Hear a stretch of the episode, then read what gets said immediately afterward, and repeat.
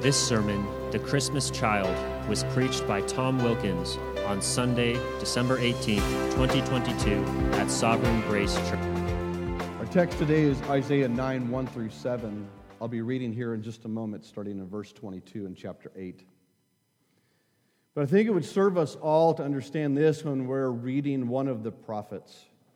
It's good for me to remember it, it's good for you to remember it. Essentially, what the prophets' jobs were, God had called them to do this. This is what the Lord has said. Thus saith the Lord, will be the words often the prophet will speak.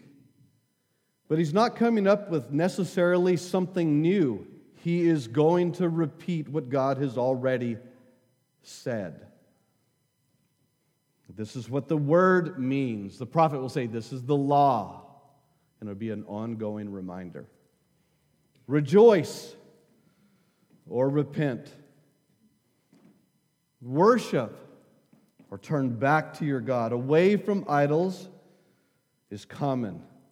Away from magicians and soothsayers and diviners. Turn back to your God, the only God Isaiah clearly is preaching that. And away from mediums and communicating with the dead, which we actually have right here in verses 18 and 19, that we're actually not going to look at directly.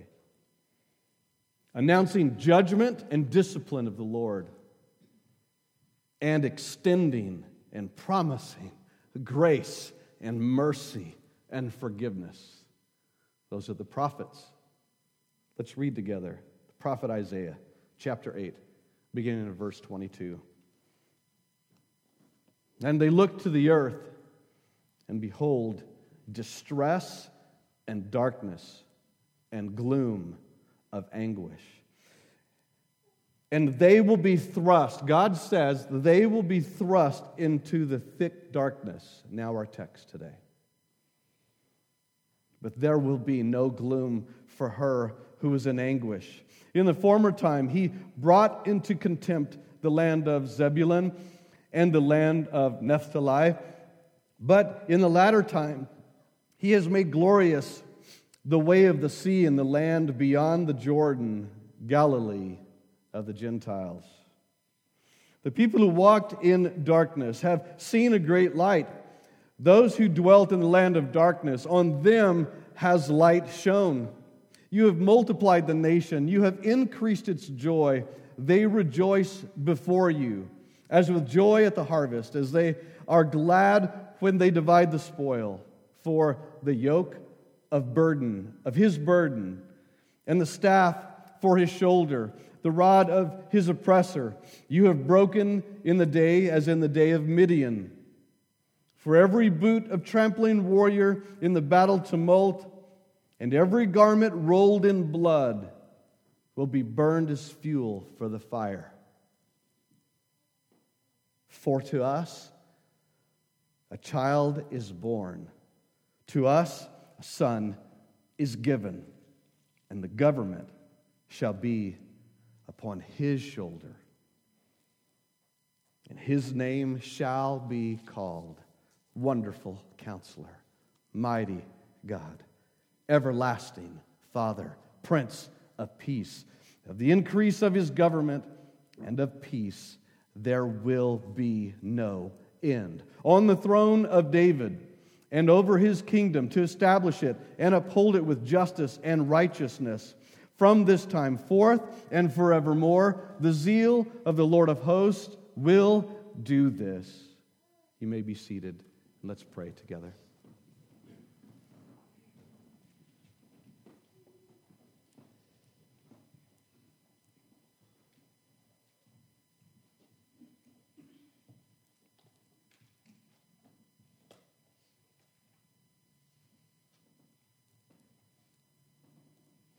Lord, you've given me a picture even now of a man standing and heralding,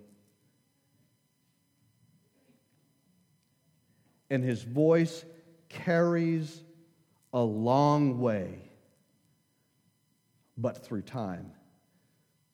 How kind of you through the prophet Isaiah that his voice would reach our ears.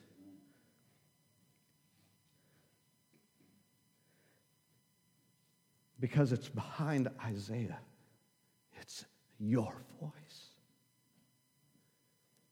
So speak to us. Holy Spirit, superintend the preaching of your word.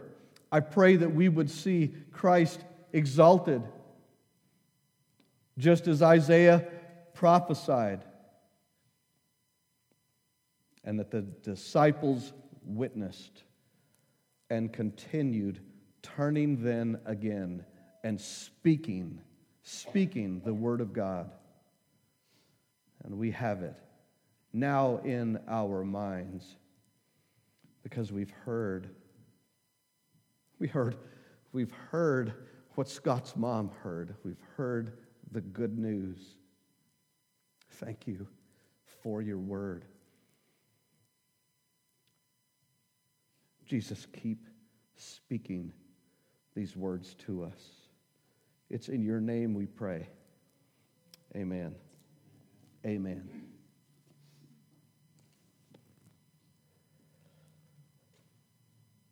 I've summarized our text today, which is insane to try. But I did it in what I'll call the big idea. Into our darkness, the light of Christ has shone. Into our darkness, the light of Christ has shone.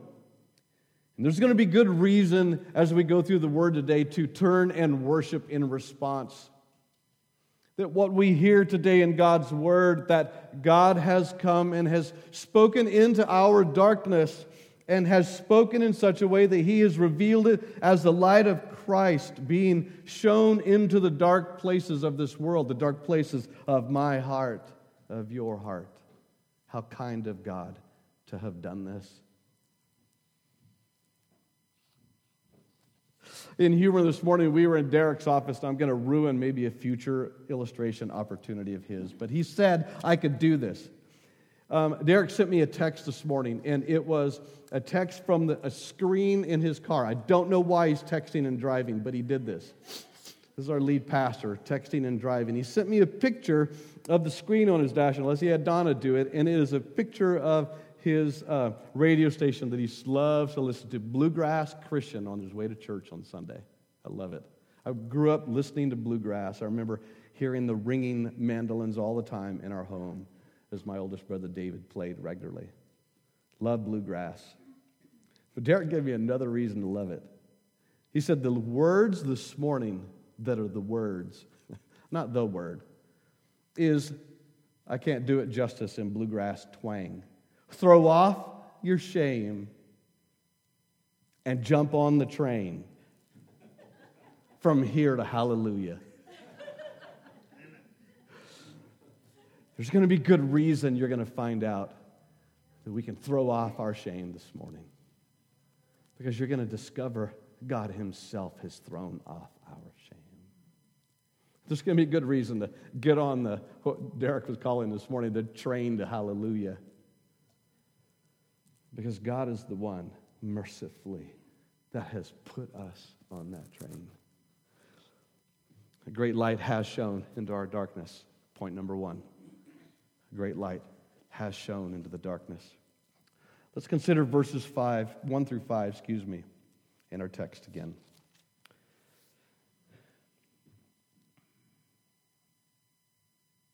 Particularly, let's look at verse 2. We're going to do a little bit of forward and rewind. Here's two. The people who walked in darkness have seen a great light. Now, this is referring to the darkness a little before this, up in chapter 28.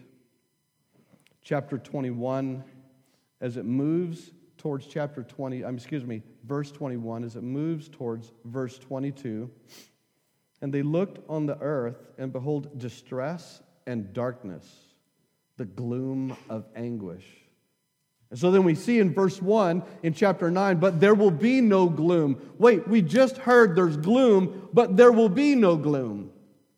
And what's occurring actually in the text and what the prophet is doing is prophetically, it's as if he is transported in time to the future, the coming of Christ, the coming of the Messiah, and he's speaking as if that moment is present, and we're looking back.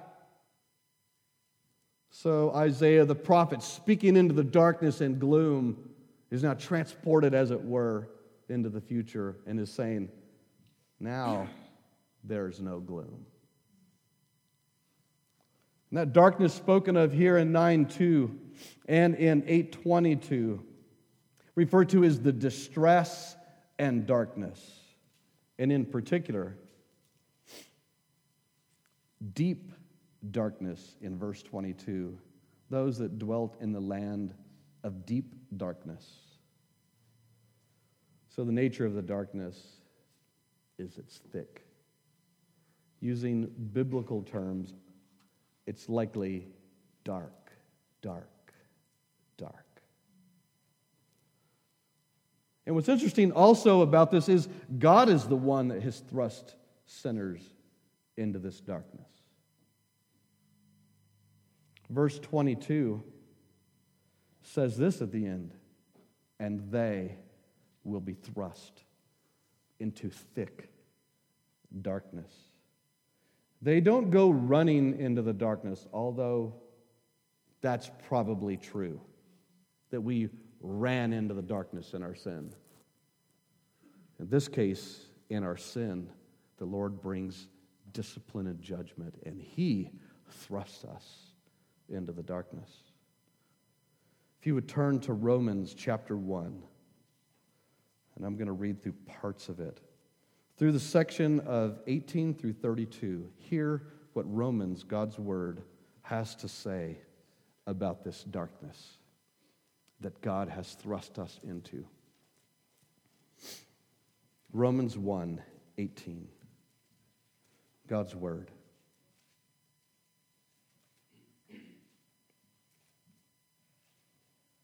For the wrath of God is revealed from heaven against all ungodliness and unrighteousness of men, who by their unrighteousness suppress the truth. 19. For what can be known about God is plain to them, because God has shown it to them. For his invisible attributes, namely his eternal power and divine nature, have been clearly perceived ever since the creation of the world in the things that have been made, so they are without excuse. For although they knew God, they did not honor him as God or give thanks to him, but they became futile in their thinking, and their foolish hearts were darkened. Now look at verse 24. Therefore, God gave them up in the lusts of their hearts and impurity. Verse 26 For this reason, God gave them up to dishonorable passions. Verse 28 And since they did not see fit to acknowledge God, God gave them up to a debased mind to do what ought not to be done. And as you read on, they were filled with all manners of unrighteousness. The dark, darkness is thick. But God is the one that has thrust us there. He's the one that has driven us there. That is our condition. We're not just white liars. It's dark, dark, dark. And we cannot believe, even for a moment, that God is doing something that is unjust to us. Now back to Isaiah. 821 says, we were, look at these words in 821. Right before we're thrust into darkness, here's why he thrust us into darkness. They passed through the land in 21, greatly distressed and hungry. And when they're hungry, they will be enraged and will speak contemptuously against their king and their God, and their faces turned upward. One of the commentaries describing their faces turned upwards in anguish and in hatred towards God enraged, speaking contemptuously. That word meaning as if they stood above the king, looking down on him and casting all of their thoughts and hatred on him. So then God thrusts us into darkness, and he's just in doing it. And if things could not be worse, the Gospel of John, verse chapter 3, verse 19 says, "And we loved the darkness." It's not like we're unwillingly in the darkness.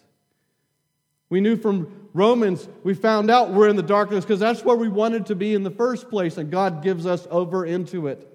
He thrusts us into it. And what is our response? Is it to save us out of this darkness? It's not. We like it more than anything.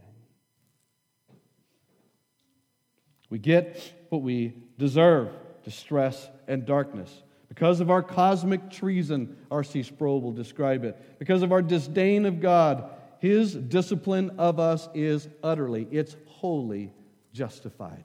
Now, verse 1. But, but, but, there will be no gloom for her who was in anguish.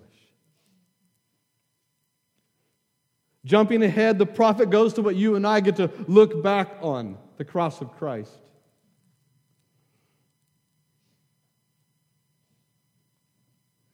Verse 1 grace enters the scene. My mind, this almost parallels Genesis when God comes on the scene while Adam and Eve are hiding and says, Adam, where are you? Instead of what Adam should have heard, which was silence and death and destruction only. Hmm. God righteously and justly plunges us into the darkness, but He shockingly announces ahead of time our salvation. His amazing future grace of the gospel in his, is in His redemptive history shines a great light into our deep darkness, just as in the garden. Judgment and discipline are justly carried out by God as he thrusts Adam and Eve and our Adam and Eve, our forefathers and mother, our forefather and mother in sin out of paradise, but before he does, he covers their sin and shame, and redemptive history will reveal the richness of his grace.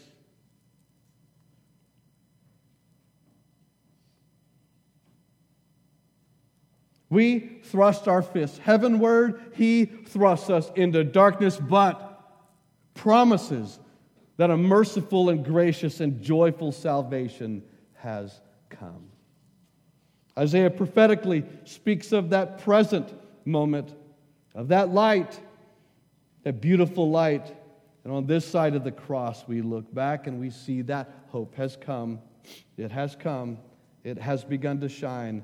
And now we hear in verse 2 people who walked into darkness have seen a great light. So that thick darkness is met with great light. See the juxtaposition? One is hopeless, the other one is all the hope in the world. The darkness is thick. We know the light is great now. Distress and darkness, gloom of anguish, deep into the thick of the darkness. These are the places that the great light will shine into the hearts of sinners, into the hearts of God haters, idol lovers, the sexually immoral, the treacherous, the liars and deceivers, the necromancers of verse 19, the robbers, slave traders, the gossips, husband haters, wife beaters, murderers, unjust, sluggard, drunkards, the dead. How thick can the darkness get? It cannot get thick enough to quench the light. Right there, where no light should ever be found, a great light, a great light has shone. We indeed needed this great light. By the way, none of us are looking around for the light switch in the darkness. We did not come to our senses to the light. The great light came to our senses. So the great light shines into the darkness, but the joy, point two, is the great light is the Christ child, Jesus. The Christ child, Jesus. Now look down with me. You get to study a little bit between 2 and 6, don't you? Hmm. For to us, verse 6, for to us a child is born, to us a son is given. Now, I want to show you something in the text that'll be helpful in your Bible study when you're reading, particularly when you're in the Old Testament. But you will see this in the New Testament. When something occurs three times, it's a complete reference. So, what we're looking at here in verse 6 is actually the third of three things that are occurring. But we're going to use that and highlight it because of the three, it seems to be all the more the third. All the more, all summary of them all. Deep darkness, God shines his light. How is it possible that the Lord would do this? Verse 4, for the yoke of his burden. Verse 5, for every boot of the trampling warrior. Verse 6, for to us a child is born. And overarching in the whole text is this child.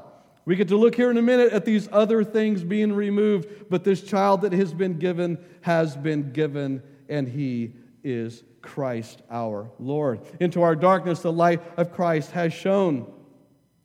Here on the pulpit, we have printed Preacher, we wish to see Jesus. Well, this is Isaiah's pulpit. Isaiah now is standing and he is hearing the prophetic word from the Lord, and he is declaring from his pulpit, Jesus is the answer.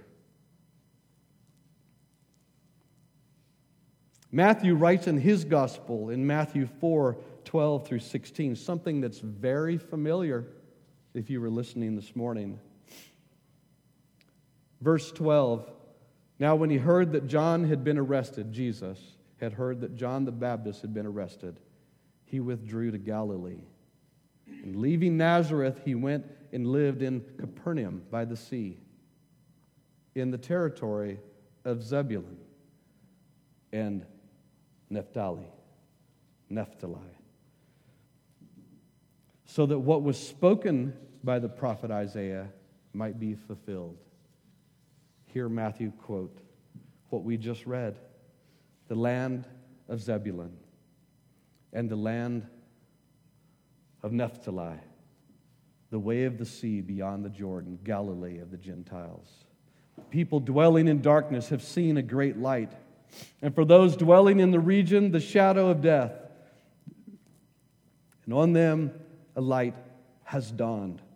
From that time, Jesus began to preach, saying, Repent, for the kingdom of God is at hand.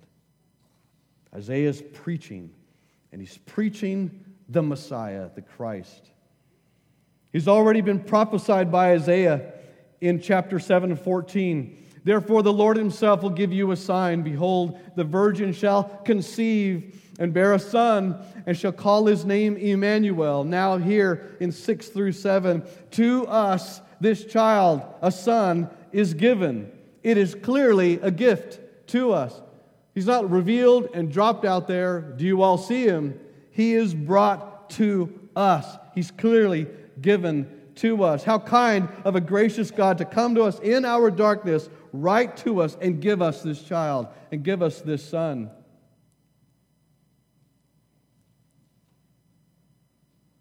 So we see it as a gift, but also we see this child and also this reference to a son. Now I'm going to quote John Calvin on this one because I absolutely loved what he said.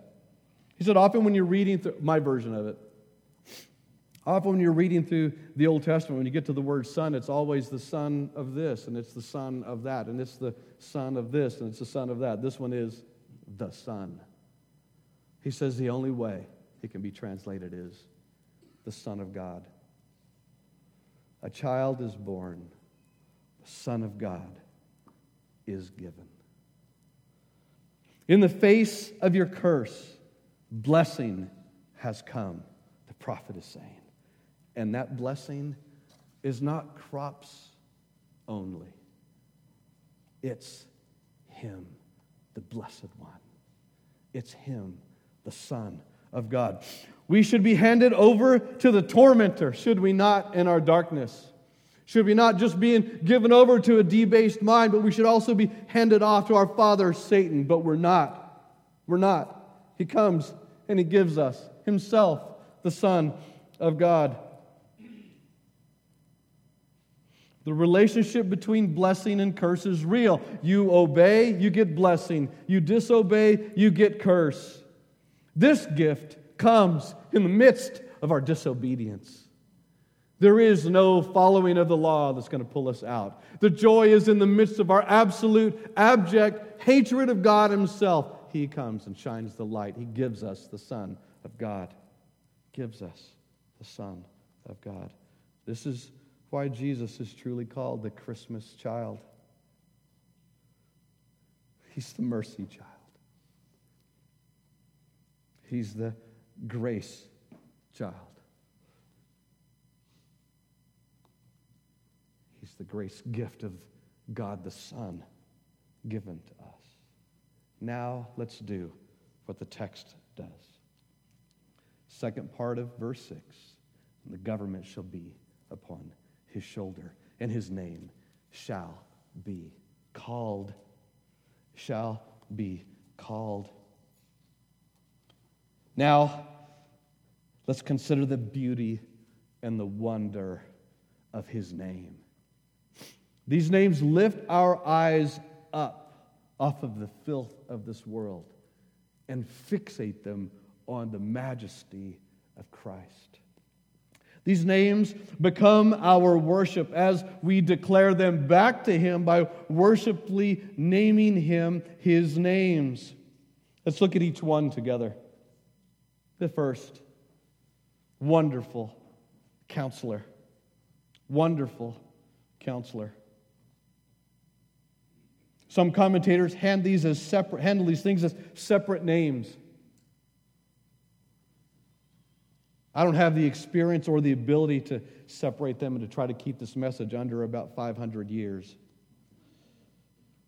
But together, this is if God's excellencies, if, excuse me, as if God's excellencies were not enough. The sense of this word, the sense of the text combining in one of his names, wonderful, with counselor, it moves the hearer from simply becoming aware of his hidden excellencies which are certain to now through faith that we can behold and experience and wonder of these things these wondrous things regarding his amazing his amazing and wise plan so we wonder at this counselor and this counselor has a wise plan giving us a glimpse into the counsel of His will, unfolding in the sending of the Son of God to save us in our devastation. This wonderful counselor is, um, is His ability to plan with the Trinity. Can you imagine the wisdom involved in that planning? Can you imagine the wisdom involved in Him willingly planning, Jesus willingly planning along with the Trinity? that he would humble himself in divine submission to condescend and become flesh and to become the sin bearing Lamb of God, dying on a cross. And he's come to us, the Son of God, given for us. And he had wisely planned this from the beginning. Who would have devised this plan except God himself? Calvin, excuse me, Spurgeon described it as if these two great truths of God's justice and his love kissing on the mountain of these things. How can both love and justice be met in a kiss, in an embrace? Only God would devise this. Only God could discover this. And this wise counselor is Jesus. As his voice heard among heard among those of the Trinity, I will go. I will do this.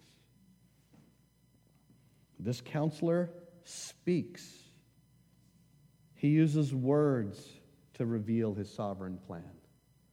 He tells us what his plans are. He announces his wisdom as the only true wisdom from age to age. Generation after generation will hear his counsel as his word goes forth, living and active counsel, accomplishing every single thing he has planned. In the beginning was the word, and the word became flesh. Sharper than any two edged sword is Jesus able to get to the core of those lost in darkness and to rescue us out. What a wonderful counselor he is. And then, and then, if that's not wonderful enough, mighty God. Mighty God, none other than God Himself. Without, without question, this reference is God Himself, is the reference. This child is the Son of God is God Himself. And He's revealed in strength. He's God, but He's mighty God. Christmas child is strong God. A man, yes, but our strong God forever. If you would turn to Isaiah chapter 40, let's hear the prophet again.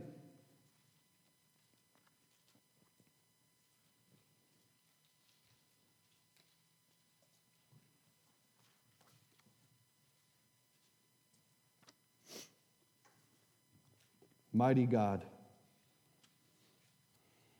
Chapter 40, verse 9 Go up to the high mountain, O Zion, herald of good news.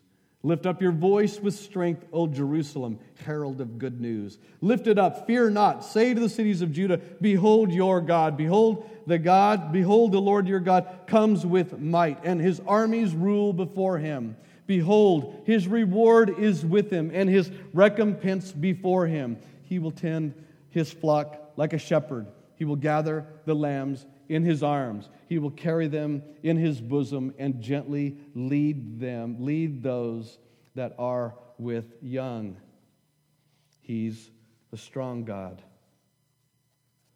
But also in Revelation 19, the Christmas child is also the pale rider of Revelation 19. And then I saw heaven open, and behold, a white horse. The one sitting on it is called faithful and true. And in righteousness he judges and makes war. His eyes are like a flame of fire, and on his head are many diadems. And he has a name written that no one knows but himself. He is clothed in a robe dipped in blood, and the name by which he is called is the Word of God. And the armies of heaven, arrayed in fine linen, white and pure, were, following him on white horses. From his mouth comes a sharp sword, which will strike down the nations, and he will rule them with a rod of iron. He will tread the wine presses, the fury of the wrath of God the Almighty, on his robe and on his thigh has, he has written, has, he has a name written, King of Kings and Lord of Lords. Our warring King Jesus has come. The child has come. The Son of God has come. He's the mighty God. He's our Messiah for sure. But the text goes on everlasting Father. Everlasting Father. We have wonderful counselor, mighty God, now everlasting Father. He is a warring king, he is a mighty king, but he is also a benevolent king towards his people. This use of the word Father does not equate to Jesus also being the uh, God the Father. This is a reference to a benevolent king, a father of his people, a leader who is good and kind to his people. He is mindful of his children.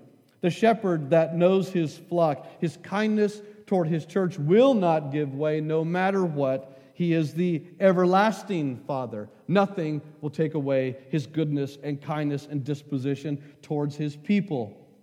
Consider now, again, how we have dealt with him. And remember, how he has dealt with us.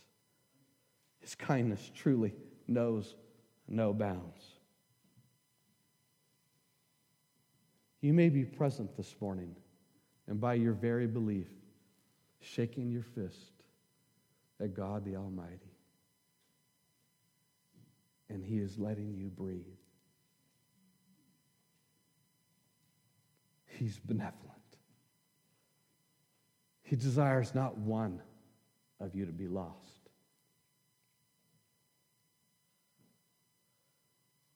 Don't be just a spectator of the good news.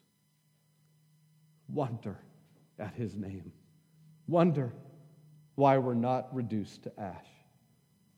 Wonder at his goodness, his disposition over his kingdom. His favor is with us. His favor is here for you. Turn to him. Come to him. He's good. The disposition toward his kingdom is one that will secure us in his favor and goodness and love and his devotion. He will not abandon his sons or daughters. He will not abuse his children. Oh, how he will protect us. Nothing can snatch us from him. Nothing can snatch us from his arms that hold us. And he will teach us to know him. Oh, we'll sin and we'll run out of the family room, only to find him waiting on the other side of the door, saying, Son, don't do this. Come back. Daughter, don't do this. Come back. What an everlasting Father he is. Wish we could stay. But we have Prince of Peace now. This child born is the Prince of Peace. You know, this world hears a lot about peace right now, and I'm not talking about peace regarding war, although how desperate we need that. I can imagine those in Ukraine want to hear this. All of a sudden, the gunfire, all of the bomb noise, all of the shrieking. But this is a better peace. He's the prince of a better peace. We should never be at this kind of peace with God. We should only hear constant, constant noise of horror from now on. And this child comes in peace. Here he is, the Prince of Peace. Here we see that Jesus is the ruler, He's the Prince, He's trusted, He's all wise, He's powerful. He's the ruler that brings peace through His reign. He doesn't just announce it, the way He rules brings peace. He puts down horror, He puts down evil. He does come in justice to bring peace. And through his plan, through his wise, wonderful counselor plans, he makes one Prince of Peace decision after another to make certain of our salvation. He brings peace between us and God Himself. We are always at war. Through His efforts, Everything that we needed to be rescued begins by bringing us peace. In our sin, we're always at war with Him. Our relationship is marked by enmity, but He brings peace. You and I aren't like, let's draft a treaty. Let's just write this up. Here are my ways I want to be in relationship with you, God. This is what you need to do. This is what I promise to do. No, actually, He comes to us and we're not interested in a treaty. And He says, this is what I'm going to do for those that are interested in peace. I'm going to bring you peace. You can't even see your need for peace. It's so bad. I'll bring you peace. Now consider yourself personally, just for a moment. Do you experience this peace? That no matter what is going on, you have hope. There's a text on New Scripture where Paul will say to those that are grieving, I don't want you to be uninformed. Like those that are without hope. you have hope. So, right now, if there is no peace, you have a promised, hopeful peace that will finally bring you to peace. How is it possible that we could have even one second of peace on the earth? It's because the Prince of Peace is now ruling over us, and his kingdom will not be shaken. His peace will not be shaken. Here's an excerpt from Sovereign Grace Music Heaven Has Come to Us. Unto us from on high, reaching down into the deepest night, to the world, hope has come. In the dark, the light of life has dawned. What a mystery! Oh, what love! How can it be that heaven has come to us? Unto us, meek and mild, God eternal, born a helpless child, set aside heaven's throne, veiled in weakness, came unto his own. What a mystery! Oh, what love! Oh, how can it be that heaven has come? Oh, the beauty and the wonder of his name. He's our wonderful counselor. He's our mighty God. He's our everlasting Father. He's the Prince of Peace. The band can come up.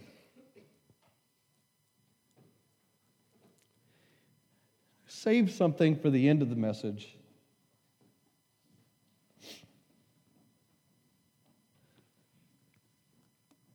That is intended to help us wonder at the beauty of his name. To behold what a great God he is. How merciful he is. How good he is.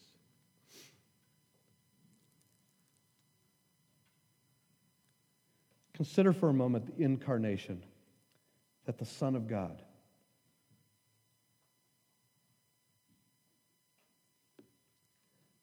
I don't know how it happened, but at a particular moment, two cells separated in Mary's womb in the incarnation. The word says the Holy Spirit did this. Course, he did. How could it ever have been done any other way? Because of his wise plan. Consider the condescension of the incarnation. That though clothed in majesty, can move throughout space and time. He was moving before there was space and time. That he would confine himself to space and time. The humiliation, it's a theological term. It's not like he just felt really bad and embarrassed. No. The humility the humiliation that the King of heaven, the Prince of Peace, the mighty God, would for a while park that to a greater degree. Oh, what a mystery. That the Son of God would humiliate himself like this, it really is inexplicable. But we must and should try to explain it. Go to his word and hear it explained again. Hear the prophet say, Here's how it's possible. If you would stand with me.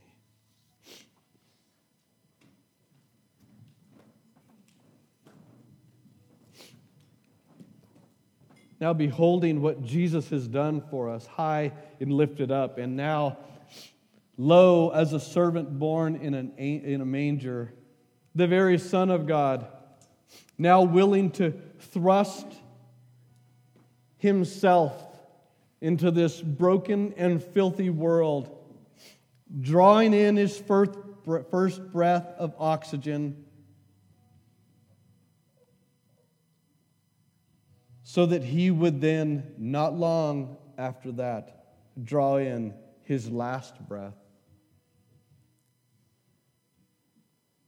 As he bore our sins on himself and carries the full weight of the Father's wrath as our sin bearer. From heaven's perspective, it's God's perfect plan. From our perspective, our minds cannot comprehend. Shocking, and words fall short. But in faith, we'll